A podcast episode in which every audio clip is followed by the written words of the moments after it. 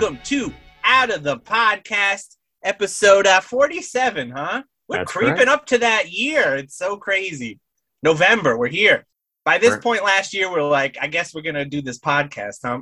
Yeah, I was trying trying to think when when did we actually like make the decision to do it? Like I, I can't remember the exact moment. I want to say it was around November because we were like, we started Okay. recording in, in December, like about at least halfway through, I think. Yeah, okay. Yeah, I guess that sounds about right. Yeah. I mean, we talked about it a little bit off and on, but it didn't really come a, you know, reality. Yeah, Until- no, until it was time to do it. Yeah.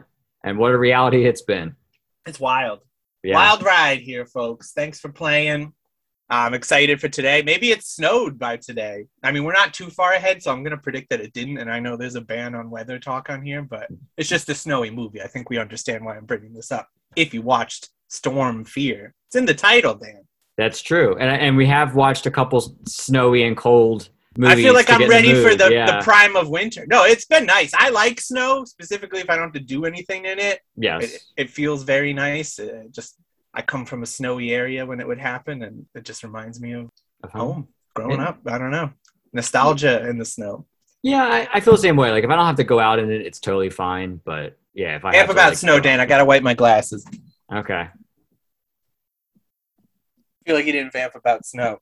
I don't really have much else to say about snow. I was only gone a second. yeah, there's only so much to talk about. Get those snow tires, right? Yep. Do you do that, or do you just No. kind of get it all year round? Nope. I mean, you're not going anywhere. yeah, I, I I got nowhere to go. How often is that car getting fired up per week at this point? Um, a few times, you know, depend, depending on what's going on.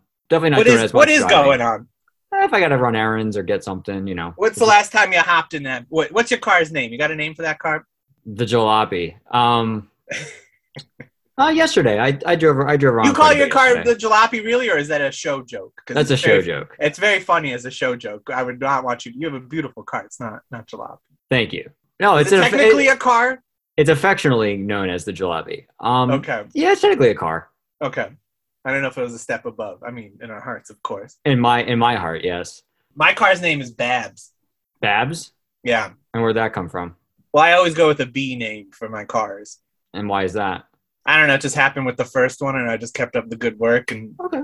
here we are. Helps nar- helps narrow it down a little bit. yeah, absolutely. I like it. Yeah, I don't know. I don't normally name my cars. I, I haven't really done that. I guess that's the difference between us. Hey, should we introduce ourselves? I, I don't know how long, how deep we we talked about snow already. How- God forbid we say who we are, We're like 30 minutes in, I think. who to send your weather reports to. It feels like we're thirty minutes in. Daniel, That's me. good to have you, gentleman Joseph here. We're keeping it classy today, I guess, yes. because for Cornel, like, what do you think is short for Cornel? Corn, corny. Co- corny. Yeah, he is a little corny sometimes. We'll get into it.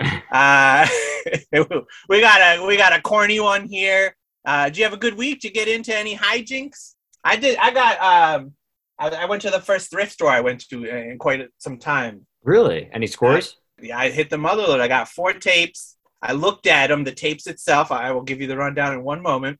Okay. You did a quick. You did a quick like like magician's flash, Well, and I was like trying to catch it. Yeah. That exactly. I got tricks up my sleeve. And anytime you go to like a thrift store, you got to check the tapes a to make sure it's the right one in the case. You know, you learn that lesson early on if you Yeah. don't check, just to see how it looks in there. And they just looked like they were going to sound great. And I've only listened to one so far. It was this one, which is a zombies animals compilation. Ooh, Sounds I perfect. I love the zombies. Huge, huge Colin Blunstone. Huge fan. Yeah. And you know, I, and I like the animals as Mhm. well. But the, yeah, the, it was sounding great. I got these two Byrds' greatest hits. Ooh, one of my all-time favorite bands ever. Yep, definitely mine as well. And uh, this police album. That's one of, if not the best one, in my opinion. Exactly. That one's there was a there was another one there, and I, I went with this one, and it was a good choice. What was the other one that they had? Do you remember? I, I want to say it was the one after that one. I'm bad with the titles. So after that one would have been Ghost in the Machine. Was it like Black? that's exact. That's yeah, exactly what yeah. it was. Yep. Mhm. Yeah, and I was like, you know, a couple songs on there I like, but not my favorite. One of my favorite deep cuts from the Police on that. It's called Omega Man, and that song rules. That I plan like- on going back, Dan. The tapes were like three bucks though, which I know for is is good these days. But I still come from the like fifty cents. 50 cents, yeah. yeah, that's that's what it should be. But we're we've changed as a society, and I had Yep. to be thrilled with three dollars. But they were in great condition. It was worth Cool. it. Felt good about that. all great purchases. I I. Went to the Wawa drive-through again, Dan. Oh yeah, how was that? It was good. It led me to these tapes, so even better. That sounds like a good trip to me. I swear, Wawa drive through is faster than regular. Like you're just Really? in and out. Yeah, they're just because it's all business there, you know. Yeah. And it's in order of appearance as opposed to usually when they're making like a million different orders at once. Did you get like a like a food meal or did you just get like drinks? Dan, we are in uh we are in gobbler season. Oh, you want you want full on gobbler, huh? Eh, We're we're in gobbler season, yeah. Welcome welcome to the show. I, I love I, I would love to hear the perspective of people that are not from this area that have no idea what we're talking about with Wawa whatsoever. I hope this encourages them to, to Google. I, I imagine we say many things that you have to run to Google, A especially to- regional, yeah. to the you know depending on where you are maybe your age a little we have some older listeners and Hmm. they're the best listeners out there we relate to you the most Mhm. you know maybe they're using what yahoo Ask Jeeves.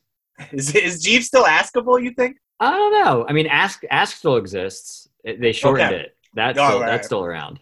okay maybe they lost a lot of customers in the in the shortening Yeah, I mean, it's no web crawler or anything, but a few things are yeah, that Exactly. some say that's when society started to tumble yeah. Alta Vista web crawler when when those went went down, yeah, that's the decline of Western civilization right there as we know it. i watched uh that shang-chi movie the new marvel one it, it appeared out for streaming Mhm. It was okay, especially for a Marvel movie these days. I'm getting less and less thrilled by them, and I am a comic book fan. They're cranking them out, man. But of course, I'm watching. I'm like, this thing's supposed to be, you know, some some karate, some kung fu, and of course, it's like a Disney Marvel movie, and I'm just like, this stuff is a little too slow for my likings. I had to put on a Jackie Chan movie last night, and it was awesome. Which one? I, I I don't remember the title. I got to get this ready, but it had a 20 minute fight sequence that was just unreal.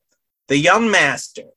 Okay, yeah, yeah, yeah. I, I know of that one. I haven't seen it, but I, I am a big I am a big fan of his. I have a lot of his stuff. You got Police Story, that Police Story 1 and 2 set. I do the Criterion Yeah. one. Yeah, excellent, excellent. Police Story 1 alone is like probably Amazing. one of the greatest films I've ever seen, and I have never stopped thinking about it since I've seen it. It's just incredible. That man, just give him everything. He should be running the world, Not even just movies. the end of that movie alone in, in the mall. That entire Ah. sequence, like, just it's beautiful. It's just I Yeah. love every like the look of it, the set design, the the stunts, the soundtrack, everything. soundtrack. Yeah, it's just it's it's amazing. it's bookended perfectly because even that beginning, we're like down the hill and the Oh, yeah. bus, and that's just it. This, this Marvel movie had a bus scene too, and I'm like, you know, I, I know a movie with a bus scene, so I'm probably gonna be doing Police Story one of these nights. I was gonna say all this amazing. All this talk is kind of I I was just, I was thinking about that the other day and how, how like I hadn't watched any Jackie Chan's movie in a while. I got the recently the one archive of um what was it? There was Mr. Nice Guy, Mhm. which is like an extended cut and it's Yeah. amazing. Yeah, um, I gotta check was, that out. That was really because that was haven't when I remember watching. cut. I remember watching it when I when it came out, and I really. Uh, I remember watching it actually at a sleepover. Uh, we we yeah. rented it at a sleepover. I remember getting it, and I and I loved it. Um, so it was Yeah, fun. that- to- I hadn't seen it in such a long time. The '90s was such a crazy time where like we started to get some Jackie Chan movies. You know, Rumble in the Bronx, of course. which is like that was like my gateway. Like that Yeah, was, I think that was all I, of our gateway. I love that movie. and it's it's phenomenal. But yeah, just just going back and checking some of these ones that he was directing and Yeah, back at Golden Harvest, incredible. I mean, just just again, Police Story alone, Criterion did a great job. The sale is still going on. Go get it. It's like under thirty bucks at this point. Go get it. maybe we should make like some list of like top five or top ten Criterion noirs that we recommend, or like or like Should we be and- getting a holiday list together for the noiros out there? Yeah, maybe Okay. maybe we like collaborate and like maybe like narrow it down like what we think the top five Wait, or top stop. ten is. And then we'll collaborate and listen. Yes. Okay. Yeah, not now. Yeah, not now. Ice is back with a brand new edition, Dan. What is Ice? ice? Yeah. What ice are we talking about? I've been giving you Ice Ice Baby lyrics here. Oh, have you been? Oh, I was totally not aware. I was I was so engaged in the uh the conversation. Cool as Ice out on Blu-ray now, finally, by the way. So there's Oh. there's a holiday gift for you. And I, I should have known that that was on your mind. it's never far away. Especially as we are in the winter and we're watching icy movies, Dan. Are you ready to get into Storm Fear? I don't think I could be more ready. You had To get into confided it to me earlier before we recorded that you were scared to hear what I had thought Yeah. of this movie, and I'm excited. That excites me. Yes, I am scared. I want some Storm Fear from you, Dan. I have yes, I have fear of the storm that you're about to. We want to hear the the sweat fear dripping on the microphone. Yes, It's palpable. Here we go, folks. Storm Fear. Hold up the Blu-ray, literal Blu-ray, very blue cover. I love I love it honestly. Yeah, I like it. it's, it. It's awesome. I mean, having seen the movie, it's a little not represent. You know, it's like it's yeah, it's there- an amalgam. Like it's you know, Yeah, it's pulp. It's it- you know, absolutely. But you you know shirt- what? Shirtless Cornel Wilde. Yeah, just necking on his wife. You know, Dan, Yeah. I got. I admit, it hits like a thunderbolt. yes, it does. That's one of the taglines. And Also, an- another tagline I found on IMDb was "Scream your head off, baby. No one can help you." I don't know how I feel about that in the context. I don't, I don't think that necessarily works as well. You know, if, if that's going to be in a foreign market or something, that's fine. But I Mhm. think it hits like a thunderbolt. It, it hits like a thunderbolt. Yeah. And we're going to do the same to you. Episode 47 Storm Fear. This was released December 16th, 1955, in a New York release. Then statewide, February 1st, 1956. Directed by old corny Cornel Wilde. Produced by him and his wife. They had their production company, Theodora Productions. Mhm. We saw that in uh, The Big Combo. We, we've talked Mhm. about this. This is not news to you guys. You listen to every episode Mhm. and also is distributed by United Artists, which I think we've had a nice streak of uh, UA films. Feels like I keep Yeah. saying United Artists on these episodes. Yeah. Yeah. It's just kind of worked out that way. Written by Horton Foote.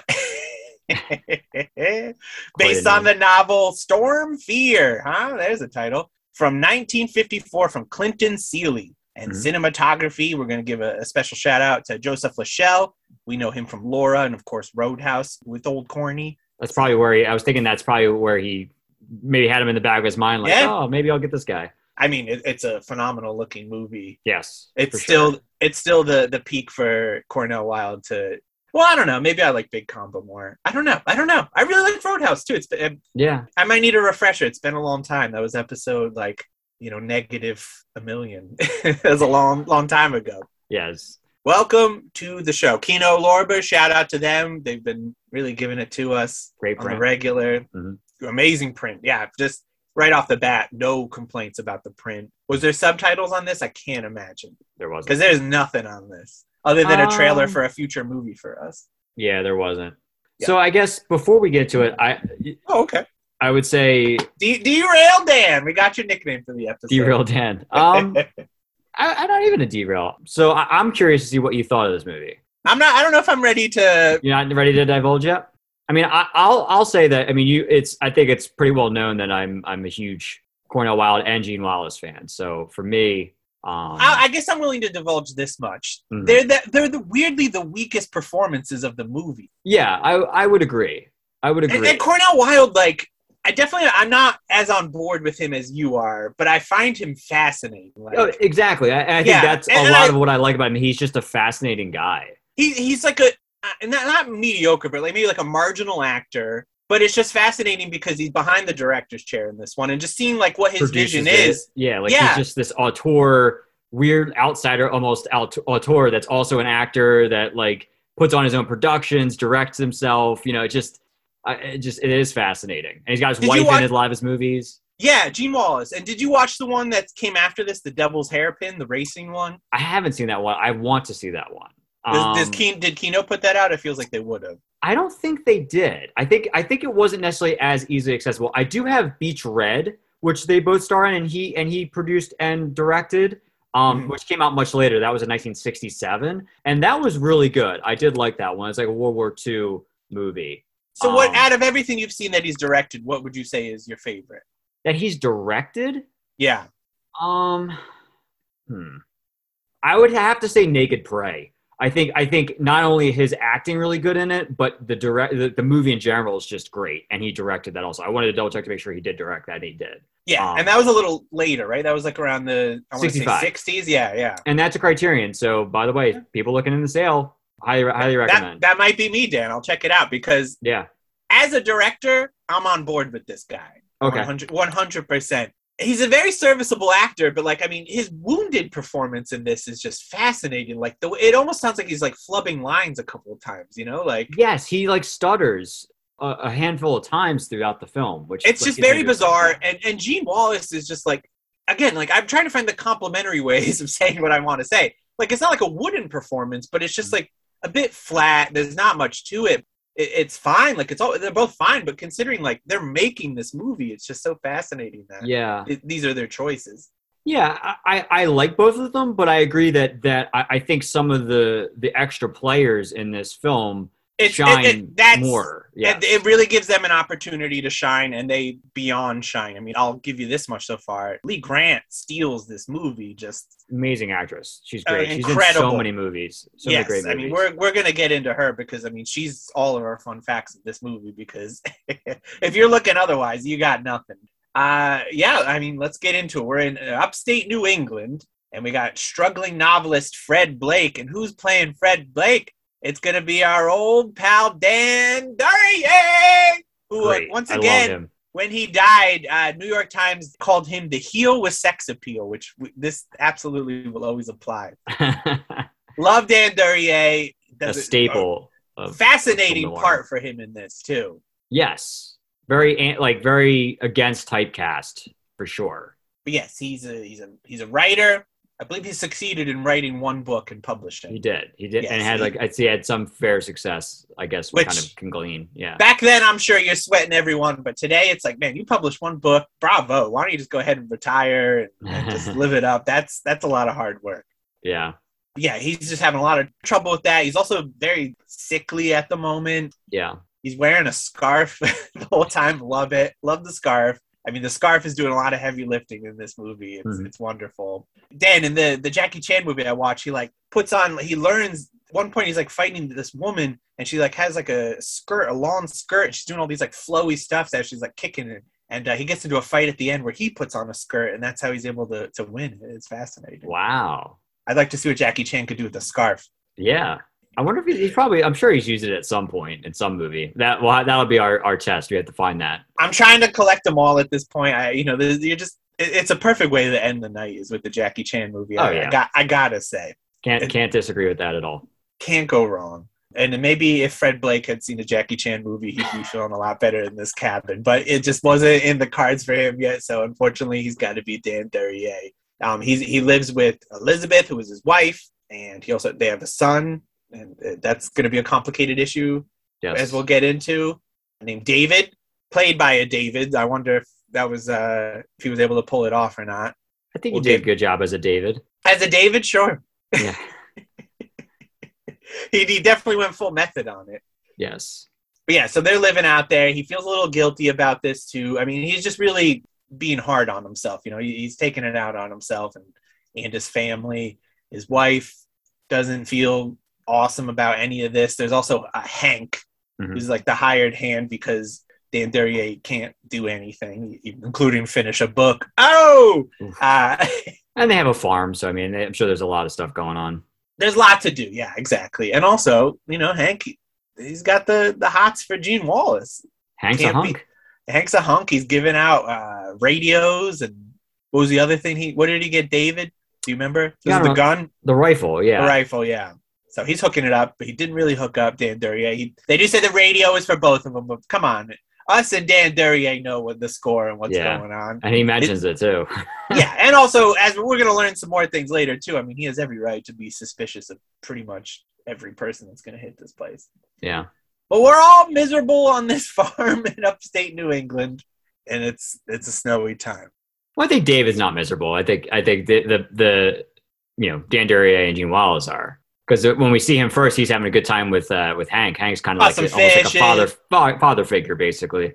Oh, I mean, anyone's a father figure except for Dan Duryea, Yeah, who hates all the fun. But yeah, he he is having a blast. He he really takes a shining basically to everyone he Mhm. meets in this movie, at least at first. yeah, So things are whatever. They're pretty ho hum. Hank's gonna take off for the weekend, I believe. He's heading out of town to go party or whatever.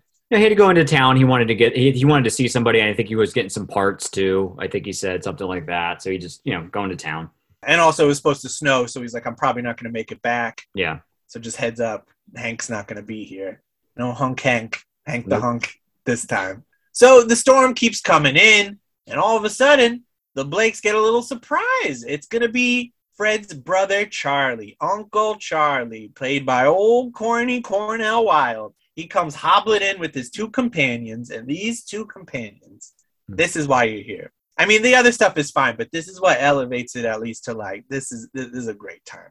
Hmm. I mean, again, Lee Grant as Edna Rogers is the pinnacle of this. She is phenomenal. Mhm. And she had been blacklisted at this time. We'll get more into this, and it was a bit of a risk for even and Corny to to hire her. Yeah. So I wonder if that's a bit of why she really brought it. I mean, it's such a not necessarily bit part, but it's you know not much of a part, and she Yeah. just really It's a secondary role. Yeah. really just elevates it. It's phenomenal. And then you also get Steven Hill as Benji, hmm and this was one of his earliest movies too, his second movie, hmm and he does a great job too. I mean, he's such a bastard in this. Yeah. it's awesome. So yeah, they came in and they clearly committed some sort of crime. The snow is falling. They're trying to hide this car, and yeah, we find out Charlie's been shot. He got shot in the leg. Mhm. There- There's a nice reveal too, like we're like, oh, it looks like he got shot in like the, the gut or whatever. And it's Yeah. like, no, no, no, that was nothing. It's actually That's just a down here scrape. Yeah. yeah, I like that a lot. That was a good time. And they're like, okay, obviously you gotta get you a doctor, but it's not looking good. Uncle Charlie says, like, you know, we gotta keep this one off the books, despite the fact that Fred, older older brother Fred, Dan Duryea, is like, no, no, no, we gotta call the doctor.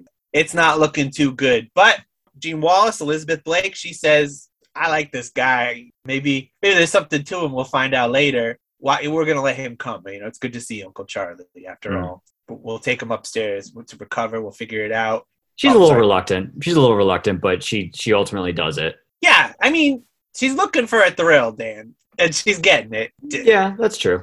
Things are pretty rough here. Yeah. This uh, far off farm in upstate New York, where it's like a writer's wintry retreat, but it's like not working at all. There's Yeah. nothing to show. The pages aren't there, Dan. What are you supposed to do? You get Hank, and Hank takes off. Here comes Uncle Charlie. Yep. Good old Uncle Charlie. And yeah, he's got a briefcase he's really holding on to. Seems like there might be some some goods in that. Mhm. You know, Benji's like, hey, maybe I can look at it, but no, he's like, nah, I, I got this. It's coming with me. So he's like, again, just I'm not I don't want a doctor. I know I got shot. I'm not gonna tell you what happened, but Elizabeth, you gotta get out this bullet. And she actually pulls it off. She's able to get some uh, the little bit of booze they got downstairs that Benji and Edna are drinking. Mhm. Here's something I kind of realized, Dan. They often do that. We're like, here, have a drink of this, and then they instantly go and do the procedure. Like, it usually takes a, a second or two to, for alcohol to kick in like that. Yeah. Maybe it's like psychological. Like they think that oh, it'll just instantly help. I think it's just a running time thing, Dan. But I don't Could be know. that too. They can't they can't wait and let people be bored while they while it kicks in. There's some bad music coming from my neighbors outside, so I wonder if that's going to bleed through on the mic. I can't hear anything, so I didn't hear any of it. It'll probably be when I'm editing and I could hear it really, really quietly. What kind of music is there. it? Uh, modern country, I think. Oh, great. it goes all over the place, but mostly that. You know something I realized too, Dan, is like a lot of these like indie stars now, these like uh, the kids, Mhm. they're like just doing pop country songs. It's so crazy. Yeah. I'm not going to specifically shit talk anyone on air, but we'll talk later. I, th- Okay. There's one I heard where I'm just like, this is just a country song. This is insane. and not a good one. This is Okay. crazy. Anyways, so yeah, we, we've taken care of the bullet. That sounds good. Benji turns on the radio and we're finding out, oh, there was a bank robbery nearby in Batterskill. This is making me think it's probably near, close to New York where I grew up, hmm which, I mean, it wasn't far from Connecticut, like Fishkill. Yeah, and I and it makes All sense because they're, they're from New York, as we find out later, like New York City. So Yeah. yeah, it makes sense. So a policeman was killed in this robbery at the bank. And then we find out that Charlie was shot and someone else got killed during it, right? Or One they the- got they got captured and then died, right? So they got wounded. Yeah, one of the other guys in their group. So Yeah. whoever pulled off the the job that they did. Well, I, I think at first they don't know if they think he's still alive or he is alive at that point, and then I think they find out later that he died. Then he I died. Okay. correctly. Yeah. Yeah, and at first too, it sounds like oh, they, they think we're going in a different direction. So it sounds like all is well. We're just Yeah. gonna wait out this storm and head out the next morning. Mhm. Elizabeth, she says to Charlie, she's not happy that this has come into her home naturally. He's like, you know, hey, I'm here to do you no harm. I don't know if you could tell by the delivery of all my lines, but I'm not a threatening person.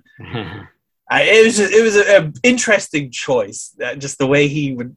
I don't know. Like it sounded like it was like line flubbing also, but it was just like a weird like weakness because he did it just did it so much. I, I I I can't just get over how shocked I was by the two producers' performances of this movie. yeah. Well, maybe they wanted to let the others shine. Who knows? Jean Wallace, I don't know, because she was pretty similar to this in the big combo, but Yeah, Cornel Wilde is like you never know what you're gonna get with that guy. I think that's part of the beauty And- of, of Cornel And I, Wilde. I- yeah, I will say, like, I appreciate that. You know, Yeah. it, I like the roll of the dice, whereas opposed to like a Dan Duryea, you know exactly what you're getting, and, and God bless that man. Mhm. But yeah, no, it, it's just this was a shocking one, Yeah. Cornel Wilde. But it, I, I would say I liked it a little more as we move on because he gets a little meaner, Yeah, and that's good. And I mean, he also sounds less weak. You know, there's a little more confidence in that right. performance. I think it, that it has to do with him getting better. Obviously, yeah. even though they're still snowshoeing through the. We'll get to it. Uh, we're also having some fun times downstairs with Edna and Benji. David's a very curious little kid. He's been talking to everybody, of course. And Edna's like, hey, you know, I used to be an actress. Puts on the radio, hears an instrumental, and gets a feel for the tune. And, and then she starts to sing for him. And that, that was a nice time. I very much enjoyed that. Mm-hmm. Give him that once over, Buster. And I think they're gonna sweet on you. Oh, don't you let him kid you, Dave. Are you an actress? Are you an actress? That's the best yet. So comical. You know, I could be singing and dancing right this minute if I wanted to, any place in New York City. Show us your act, then, and let's have a nightclub. Okay. Would you like that, Davy? Sure. Okay.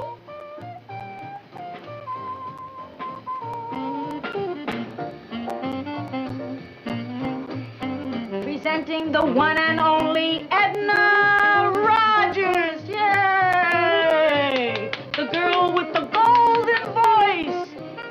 classy chassis. For me and my true love will never meet again on the bunny, bunny banks of Loch Lomond. You take the high road. I'll be in Scotland for ya. For me.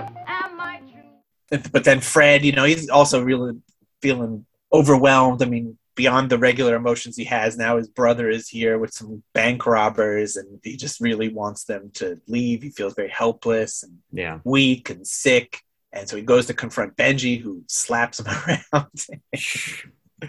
and then so Fred goes and gets his hunting rifle, which doesn't make Benji very happy, and he beats him up, even though David tries to stop. And it's really only Charlie's the guy who's able to keep this together and, and get Benji to chill out because he still has the money, is my guess. Right. I mean, And he no- says, and later on he mentions that, oh, Benji, I, I keep him around because he does what I tell him to. So it's like his lackey, you know? yes, and that's probably not a good relationship to have with someone No. like that. You guys got to be in sync. Is this the point where he throws the guns in the fire? Yes. Yeah. Benji throws all the rifles into the into the fire, including uh, David's. and the the gift and yeah, Yeah. fred really is like i'm gonna turn you guys in if i can figure out how Mhm. and at night benji tries to take his money from the briefcase but I love david yeah It's great. david wakes up charlie in time and is able to stop that Yeah.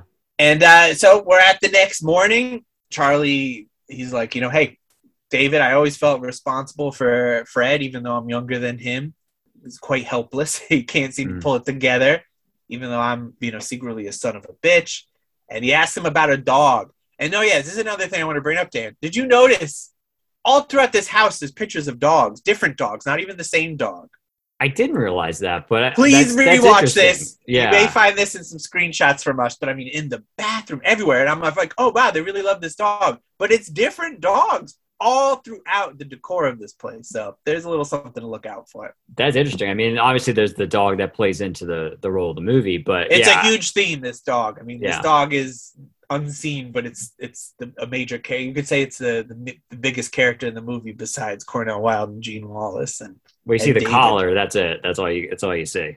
Collar Collier's going to be coming with us at some point, yes. What was the name of the dog? Didn't we get a name for the dog? I forget now. Okay. I don't, I don't think it matches it, but as a, I, I feel like they may have because I remember being like that wasn't that cool of a dog's name, maybe. But I think they did. I don't Yeah. know if I don't know if I could find it in the notes though. look, this dog is important. Oh, you absolutely can, especially if you're going off of Wikipedia. It's okay. You don't need this name. Feel free to leave in the comments the dog's name if you'd like. Yeah, I could go back to the movie, find it. Not important unless you want us to edit this in later. Dan will decide if he wants to send me a voice memo with the dog's name, and I'll put it in here. Edit, Anyway. edit it in. okay, guys, that was the dog's name from Dan. Moving on. So yeah, he's asking about this dog, and he's like, "Oh yeah, I got, I got this this dog from from somebody." But uh, unfortunately, Fred, Fred eventually shot the dog. It was killing chickens. Allegedly. Yeah.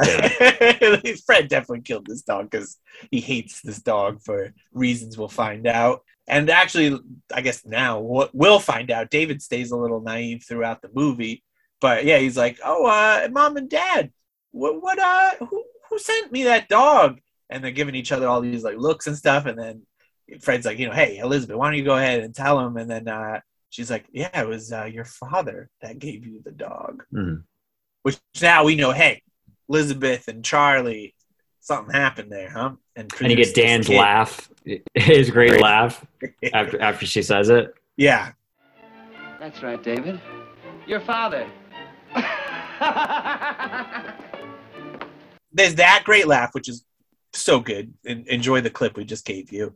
And then Benji, when he, he does something later on too, like was it like a boo hoo hoo or something like that? Yeah, something like that. Yeah, yeah. It is like twice. I, I, very much enjoyed that. When Benji is picking on David, it, it's so enjoyable. He's a delightful bully. so yeah, that David's like, hey, maybe Charlie's my father, even though obviously he's my father. Elizabeth, she doesn't like this, so she's saying, hey, Uncle Charlie, you guys got to get out of here as soon as possible. Mhm. But Charlie's like, hey, you see outside, look outside Storm. the window. It's constantly snowing, this thick, clumpy snow. Ooh, put on a, a blanket when you're watching this one. I don't care what season it is. They're It's- fearing the storm, so this is thus storm fear. It's the only thing they fear is a storm. Yes. Otherwise, they are uh, fearless and, and heart strong, ready to go. So they're not going to be able to leave in the meantime. They're cowering in, in storm fear. Charlie, he's he's looking out the window, enjoying a view of this storm, trying not to fear it. I'd imagine. And he sees old Hank approaching the house. Hank alert! Hank's back. Yep. As we had Early. he had to, yeah. He's coming back early. Charlie's like, yo, everyone in the living room, you gotta hide out, play it cool. And Benji is gonna hold a gun to David's head. Yeah. You got then- Cornel Wilde up in the stairwell yeah, with he's like gun. halfway yeah. down the stairs, yeah. ready to go. And Elizabeth goes to meet Hank. And he's like, Yeah, I was I was snowed in on a farm all night, but I'm back. Yeah. Here, here we go. And everyone's listening from the living room. And Hank's just going off. He's like, you know, hey, I love you. Yeah, Jean's trying to get rid of him, like- obviously. yeah. please go. And he's like, no, by the way, I have all these feelings to you, and I don't know how you could stay with with Fred. We all know he sucks. You said he sucks. You got it. Please marry me. And Yeah. so Fred, Fred just like slowly walks out, and Yeah. ah, it's beautiful. Yeah. Such a such a, a tough sequence uh to, to Dan stomach. Duryea, Dan Yeah. Duryea, the greatest. Yeah, it is. It's so the tension is, is wonderful there. Yeah. Um, so yeah, he comes out and they're like, "Oh, uh, whoops, sorry about that. I'm gonna, I'm uh, gonna go ahead and head out. I got some mail for you, and uh, I'm gonna head out in the storm." And he also notices, though, in the corner of his eye, some some strange shoes that don't seem to be Elizabeth's. He actually trips over them. Yes, yes, Yeah, even yeah. more, even more a corner of your eye than your Yeah. feet, Dan. Yep. Corner So- of his feet. the Cornel Wilde of his feet. He heads out back into the storm fear, although he's not afraid of it. He's fine. Nope. We see him in snowshoes later on, just hauling ass like a total pro. Yeah. Hank is just, hey, he's killing it. So he, he heads out, and then um, Benji comes out and decides to make it a little harder on Fred, negs him a little bit, because that's kind of the kind of guy that Benji is. God bless him. Mhm. And Elizabeth doesn't like that. She starts to defend him, which then gets Benji flipping out, starts to beat up on Fred, and Charlie stops it once again as well. Mhm. He's able to calm everything. He's like, I got a plan. I'm going to take David with us. He's going to show us how to go through the mountain.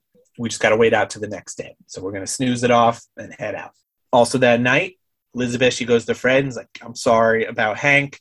You know, we're going to figure this out. It's going to be fine. But Fred's like, you know what? I get it. I'm, I got eyes. I've, I've been living this life. I, I, I know you never really liked me. I've been raising this son that's not mine that Yeah. I'm pretty fucking aware of. Poor Dan Duryea. Yeah. So now we hear another radio report that says the wounded member of the robberies, this answers our earlier question, they have died and they suspect actually that the robbers are nearby, not going in a different direction like we had earlier thought. Yes. Before we go to bed, Elizabeth talks to David and says, you know, don't don't spend time with Charlie. He's a bad guy. Hmm. This I believe this is where you're going to see a lot of dog pictures as well when they're talking. Okay. Yeah. But David, you know, he's like, this guy seems to be my dad. I think, you know, my little kid brain isn't quite there yet, but I, I am suspicious. But you're my mom. I'm gonna. I agree with you. Mhm. But David meets with Charlie at night, and he's like, I'm not gonna. I don't want to take you guys over the mountain. He he starts like crying and stuff. But Charlie, he, he starts telling this story about how he got put in all these bad situations, and it wasn't his fault. Every time he tried to turn his life around, the cops are right there trying to take in bribes and Yeah. you know keep him on his bad path. Yeah. So that seems to get him. And at this point, they had already had that scene with him and Jean Wallace, with Cornel Wilde and Jean Wallace, where they kind of go over their their life together. Because there was that one sequence where she like, uh, you get the feeling like she still has maybe at one point a little bit of feelings towards him. She has that scene where she's putting on the lipstick and she goes to him and tries to like you know make her hair nice. And That's then right. they're in in his bedroom and they're having and they're kind of reminiscing about you know how they met on the beach and, and blah blah blah and then she starts laughing and it's like this whole nice thing and then instantly and then he instantly tries to like grab her and start like you know kissing on her and stuff Getting like back that to And she- yeah and then she just like pulls away and she's like you know so disgusted with him which is Yeah, God forbid you yeah. put notice the fucking lipstick I put on for you. yeah but that was I it lo- for her i mean that was she's like i'm done Yeah, that was that was definitely like a little Right. before A little this, before that but yeah yeah yeah, that was that was a great. scene. I mean, I, I loved when she put the lipstick on. That's the best you get from Jean Wallace in this, I think. Um, Uh, I, I think it's definitely up there yeah i mean I, I wouldn't say that it's not like maybe her best role but yeah i, I think she's okay in this I mean, she's fine, she's serviceable, but it's just it. There was room for so much more, and again, it just coming from the producers aspect of it. Mhm. I, am just I don't know how much like was she just like I, I don't know her, both of their involvements of it because it seems like he continued to direct after they had split up. It didn't seem like she was really interested in producing, no i don't think so i think it was mostly Cornel. other than like, hey, I'm getting some sure thing acting roles out of it. Yeah, I, I think it was. Yeah, maybe it was definitely his influence. I think more so than anything. So again, more reason I would be surprised that she would just I don't know really go for it. But Mhm. I mean, there's a the strength from her is that there's just like a it's what she's like not doing in her performance, I guess, or like you know, Mm. there's a there's definitely like a sadness to the character that is Yes, that is present in her. yes, definitely. But you just hope that when she sees Cornel Wilde, like maybe it would brighten her up a little bit, or you know, like there'd be some sort of change in the performance. But it seems like she's really acting towards everyone about the same way. Yeah, just that little that little moment right there where she starts laughing and she's smiling for the first time when she remembers that time. But I think she's just so hardened probably by everything that's going on in her life and what's going on uh, that she's probably no reason to. So I guess it kind of makes sense in a way. I'd be curious to see her in this racing movie. Yeah, I would too. I mean, she has a, a more of a small role in in Beach Red, the World War II movie, because most of it's them actually in the war, and so it's like through flashbacks. You see her interaction with Cornel Wilde, so it's not a, as heavy on their relationship. But yeah, I would like to see her other roles with the two of them together. Um, Yeah. we, obviously we've seen Big Combo, and I, I think that's great. But yeah, I'd like to see more. Absolutely. We'll keep an eye out for that. Dan Duryea has also decided to slink off in the middle of the night because he's he's just over it. He's like, I'm I'm going to get the police. Yeah. You know, whatever. David notices the fresh tracks in the snow the next morning, and he, he sees that Fred has gone to the police and he doesn't want Charlie to be arrested. So actually, this is what gets him to go ahead and and go on the trip. Mhm. So we're gonna do it. they're they're like, you know, Elizabeth, we're gonna have to tie you up on the way out. Sorry about that.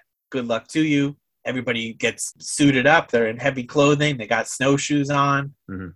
and they head off. Edna's got her mink coat. Yep. This this is also comes up earlier, and she definitely insists on that coming with her. and they were off. You see them just really, really go. It's interesting because sometimes there'd be like a, a fake backdrop, and then other times it's like you're very clearly doing the work and climbing up this hill. I'm surprised that Some of the close-ups, yeah, yeah, that they needed that. It might have been a reshoot thing or, or maybe a sound thing. You know, I could imagine it being a windy time, but Yeah. I just was fascinated by that because yeah, they, I mean they're really climbing this this mountain, and it, a lot of it looks pretty brutal. Yeah. I, it would not be fun. You ever use snowshoes, Dan? I've never used them. No. I've used them a couple times in my life. They're they're a fun time. Are they? Gotta get some snowshoes on. They, Yeah, look, they look fun. yeah. Especially when you got uh, Hank doing it. He he really was a pro. Oh yeah, you You get a good yeah, groove, you can you can make it happen. All right. Shout out to snowshoes. If anyone wants to send us some some freebies, uh, we'll do a review. Dan will get out there on the snow. It'll be a live episode. On location. Do you have a good locate? You do have a good on location for that near you? Um, I could find some hills. Okay. You know, like moderate hills. I'm not trying Yeah. to kill you or anything, but It's not like I'm going to a gigantic mountain or anything. no. Is that what it's called? What gigantic mountain? Yeah. No, not, not Okay. that I'm aware of. No, I, thought, I thought there was a mountain called Gigantic Mountain in New Jersey or something. no. I, I, wouldn't put it past you guys. Nope, not that I'm aware of. Maybe you could find this mountain. Was does it say the location of it? Like, is it actually on location in in uh, New England? I didn't see that kind of stuff, but I'd imagine so. It didn't seem like it was it was not, but I'll I'll make some calls. We'll find out. So I'm looking up now. So it says that the filming location uh, was Sun Valley, Idaho. Okay. So apparently not. Interesting. I would have not pegged that as a uh, a West Coast, you know, Pacific Northwest. It does get pretty Location. snowy and, and mountainous there though, so you know now that you say That's it, true. it does make sense. It They does. really they should have said that instead of upstate New York, but that's all right. well, I guess it makes more sense for them meeting in New York City. I mean, if they were in New York City, then he drives all the way to Idaho. I think it'd be a little bit tougher to to grasp. Hollywood, huh? They always got to keep it mainstream. Yeah, right. I would love to see Idaho Noir. Come on now. So yeah, they're heading off. There's a lot of that, and Edna, she's just really tired. She's having trouble with her mink and everything. She's too hot. She's, sweating. too hot. She wants Benji to help. He wants nothing to do with it. So you know what he does? He shoves her off the mountain. It's brutal. she- There's some brutality at the end so- of this movie. Yeah, Brutal. I mean, this is everything I have to talk about. Is this scene? yeah, she breaks her leg and then they're like all right we got to keep going i mean charlie's on business so charlie makes sure to give her a cut and then and she's begging them not to go but they abandon her at one you know hank hank's coming yeah. no one's going to be surprised that hank finds everybody but i'm expecting hank to find edna at least at one point edna just froze to death and died out there right That's what we're supposed to be uh, led to believe. I mean, that that whole sequence. Yeah, I mean, between her breaking the leg and then taking the cut and literally just throwing Oh. the money down to her and saying, "Well, good luck." uh, it's yeah, it's it's that's pretty, what pretty that's where i'm ready to tell you dan i love this movie that was such a, a great scene cool.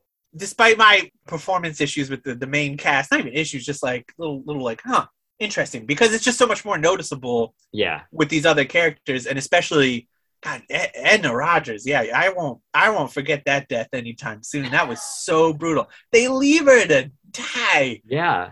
Wow, wow. So yeah, well, I we guess just- we should also make make mention of so so Hank he goes back to the the farm because he in his head that that what we mentioned earlier with the shoes is that he r- realized that like oh somebody else has been there yes, um, this is and- what happens right yeah. after the the leg break. Actually. yeah So yeah, Okay. H- Hank he he goes, he frees Elizabeth, and he's like, "Yeah, I tripped over these shoes. Now let's get some snowshoes, and I'm gonna haul ass. I could totally catch up to him. It's a little kid, a guy who got shot in the leg, and a other guy who does not know what he's doing. I'll be there in no time." yeah He scurries off and helps, and like I said, you you see him really just confidently going up that hill in like two seconds when he's he's heading off, and you know Charlie he's really slowing down himself just because of that gunshot wound. And Benji's just like, hey man, just give me the money and that's fine. We'll, we'll go do what we got to do. But Charlie, he's still able to hold on and, and get him to stop. David's also being like, hey, why don't we just stay here and uh, get rid of this guy? I- You can't trust him. And he's like, even though I have Benji's gun, he's still he's a dangerous guy. I mean, you Yeah. just saw him throw off Edna off a mountain and leave her to die. Easy there. Charlie, he's exhausted. He collapses, and Benji goes, "This is when I'm going to take the bag and the gun." And then David, he keeps climbing. He gets to the top of the pass. He sees a highway below, and he's like, "Man, once we make it over, Benji's absolutely going to kill us." So he's like, "You know, there's a dip, there's a fall there, Hmm. so we're going to stay away from there." Well, real quick, we should uh, right before we did we missed the part right where which is another br- brutal scene where during his uh, Cornel Wilde collapsing on the ground when he tries to steal the money, he takes the the snowshoe and Hits him and, in the gunshot wound. and, and hits him with and beats him with it. Yeah, Yeah, like right in the gunshot wound. Uh, it- yeah, that was that was It's awesome like- as you're well. just like what? Uh, yeah, it's, it's yeah, it's wild. After this, Benji's like, all right, well, let's go ahead and look over there. He does not believe him. And Yeah. so David, he's got a small penknife. He goes to attack him. and Benji chucks him aside. And then Charlie attacks him. Um, and then David is able to get the, the gun that has fallen during the struggle, shoots Benji because, you know, he knows how to shoot a gun. He's a total pro. Mhm. Then Hank, he's got his little Hank ears. He's able to hear. He makes his way up. There's like a little cabin nearby, like an Yeah. unused cabin. Mhm. Even though once you go in there, it looks absolutely occupied. Got But- some stuff. it's got some stuff. So they they they head off into there, and Charlie he takes David down to there. It's an empty rancher hut actually, Mhm. and he's like, "This is where we part ways." But he gets shot by Hank, not Yeah. far from the cabin, but not dead because we go to a hospital later. I mean, about to die. Charlie is there. He apologizes to Elizabeth. He asks to see David, and he's like, "Oh, uh, by the way, I lied to you about my sob story.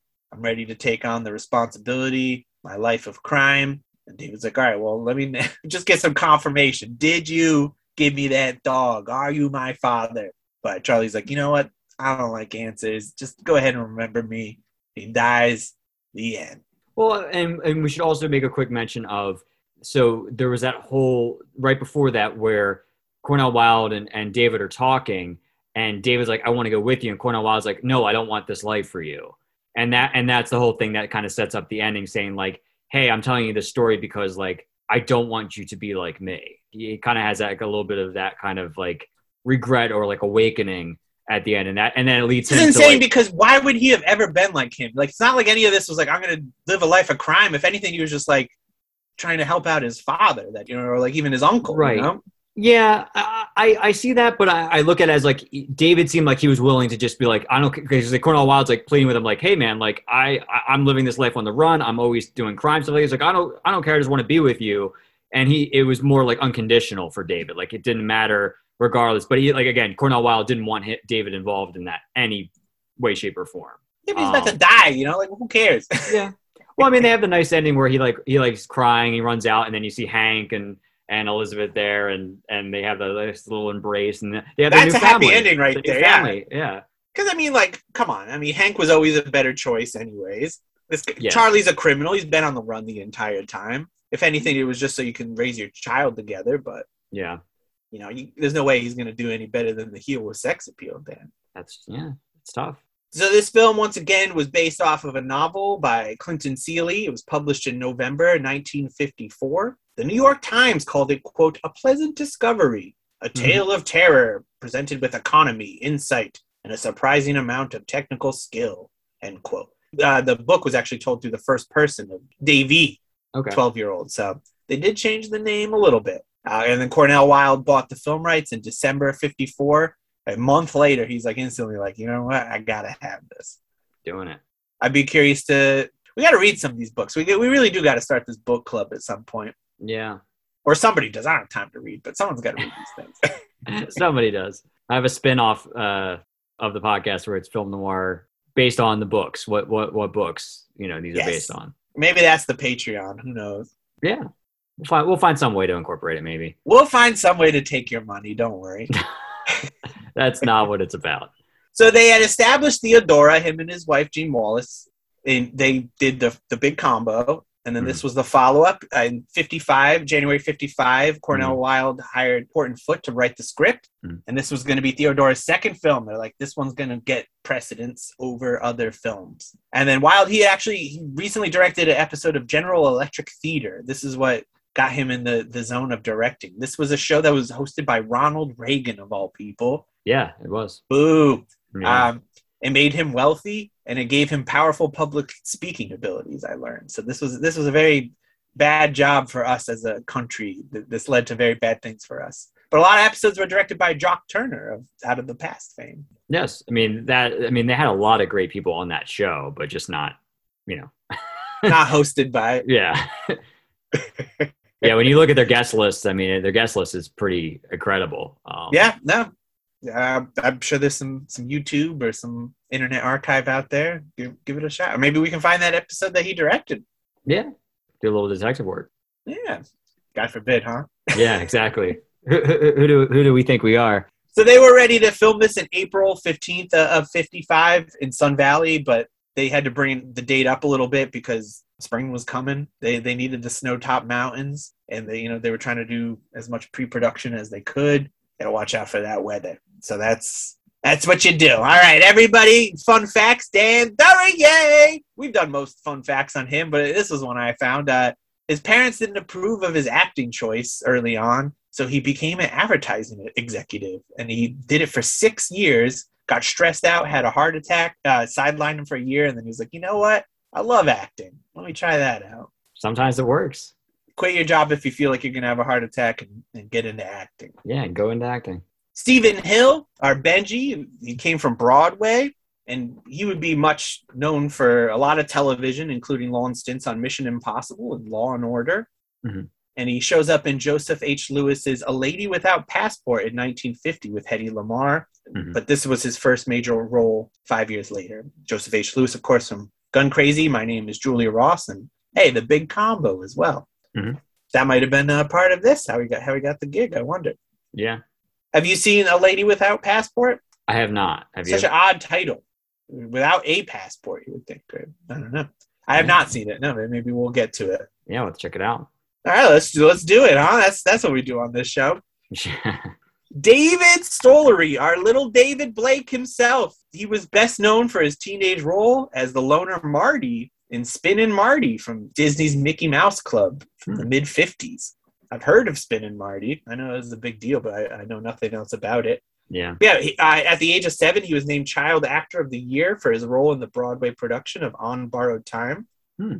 And then he, during a role in the TV show The Prodigy, Walt Disney took notice of his acting and had the 14 year old sign a Disney contract to play Marty Markham in Spin' and Marty. And he did it from 55 to 57. After his teenage years, he, he didn't want to continue acting as a career, full time career anymore. So he studied design at the Art Center College of Design and then he became an automobile designer with General Motors and then later Toyota. At Toyota, he designed the second generation A40 series Toyota Celica in 1978. Wow. Yeah, everybody's favorite car. I've certainly seen a Toyota Celica, you know, in the 2000s, I believe, or maybe in the Yeah. 90s. I don't know. They're out there. I know them, so shout out to that. And he's he's great in the movies. His acting is great. Yeah, you know that it's always the good ones that know to tap out and, and get a real life. So I respect that. I believe he's still alive. He's still with us. So possibly he yeah, wants- yeah, he is. Yeah, maybe we can get some Storm Fear answers from him at some point. yeah, that'd be cool. Dennis Weaver, our Hank. You know, he was in Duel, the 1971 television film that launched Steven Spielberg. Mm. He was also in Touch of Evil. You may remember him as the twitchy motel attendant. And in fact, Spielberg selected him based off of his performance in Touch of Evil. I was gonna mention that. That's like when I when I thought of Dennis Weaver. When I heard Dennis Weaver, I was like, that was the guy that was from uh, Touch of Evil. Yep. Yeah, I mean, he's very memorable in that. Yeah. And we, we're lucky to have him due to our old friend Shelley Winters, actually. They met at the Actors Studio. And in 1952, she helped him get a contract from Universal Studios. Hmm. Uh, he was very much into the environment and preserving it. And his home in Ridgway, Colorado, uh, in the 1980s, he commissioned architect Michael Reynolds to design it and it into the construction various recycled materials such as old automobile tires and discarded cans. And it also has passive solar power and other eco technologies. He Hmm. called his home Earthship, and yeah, he lived there for 14 years until 2004.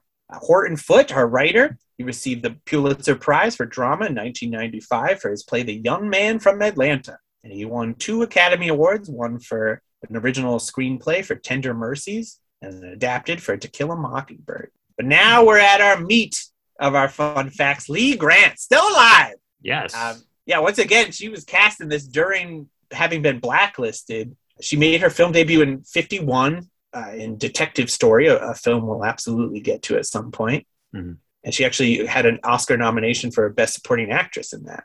Uh, she was actually in- she was actually uh, uh, jumping ahead a little bit, but she's in a um, a movie I actually just watched for the first time on Criterion, uh, Defending Your Life, the Albert Brooks movie. She's in that. oh, movie. okay. Awesome. Yeah. I mean, she's in a ton of stuff. She's in Valley of the Dolls and The Yep. Heat of the Night, Shampoo, which she won an Oscar for. Yep. She's also directed documentaries, Down Yep. and Out in America. Mulholland And, uh, Drive. She's in. She's in Mulholland Drive as Louise Bonner. Yeah, absolutely. But yeah, unfortunately, she was blacklisted, and it was all thanks to Edward Dmytryk. He named her husband during the trials, and of course, she refused to testify against who she was married to, and she was unable to to be cast from there on out. She was removed from the blacklist in '63, Mhm. and then was able to re-continue her career. But her experience just always scarred her to such an extent that in 2002 she actually would freeze up and go into a trance if anyone asked her about her experiences during the McCarthy period. Oh wow. And she later said, quote, I was becoming my own worst enemy as an actor, traumatized on stage and fixated on staying young so I could keep working in film. A woman of a certain age does not play in movies or TV. What kicked to the side or out. And I was a woman of a certain age, terrified I'd be found out and unemployed again. End quote. Hmm. But she's great. We loved her.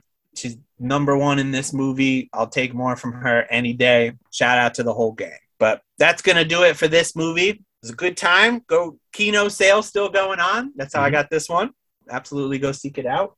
Or maybe go on eBay. I've been getting some Kino movies on eBay lately. Yeah, good good time of year to watch a movie like this. Yeah, and it, it's it's set like right before Christmas, right around this time. Boy, it's almost like we knew what we were doing with this one, Dan, huh? Sometimes Yeah. we do. Sometimes it works out. Just wait till next year. You're really going to see a professional operation, I think.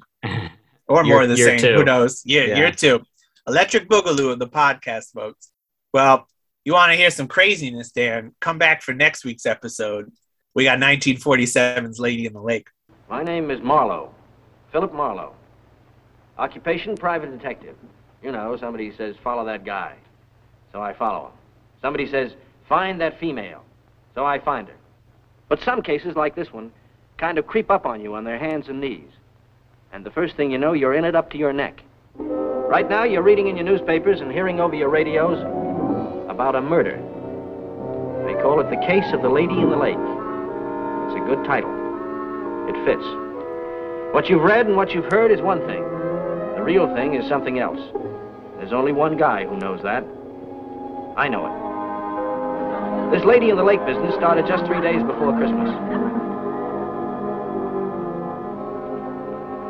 Who invited you? I did. Now, wait a minute, Mr. Marlowe. Just when I was beginning to like you. Well, you want the facts, don't you? When it concerns a woman, does anybody ever really want the facts? Vain female, aren't you? Please don't be so difficult to get along with. I need help.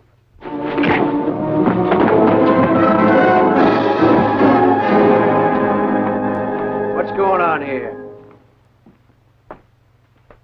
He got cute. Striking an officer, resisting arrest, and murder, all on Christmas Eve. Let's wrap you up real pretty, shall we? And take you right down to headquarters. Give me your hands. You'll see it just as I saw it. You'll meet the people, you'll find the clues, and maybe you'll solve it quick, and maybe you won't. You think you will, eh? Okay? You're smart. But let me give you a tip. You've got to watch them. You've got to watch them all the time. Because things happen when you least expect them. No, don't, don't, I love you? Drexel.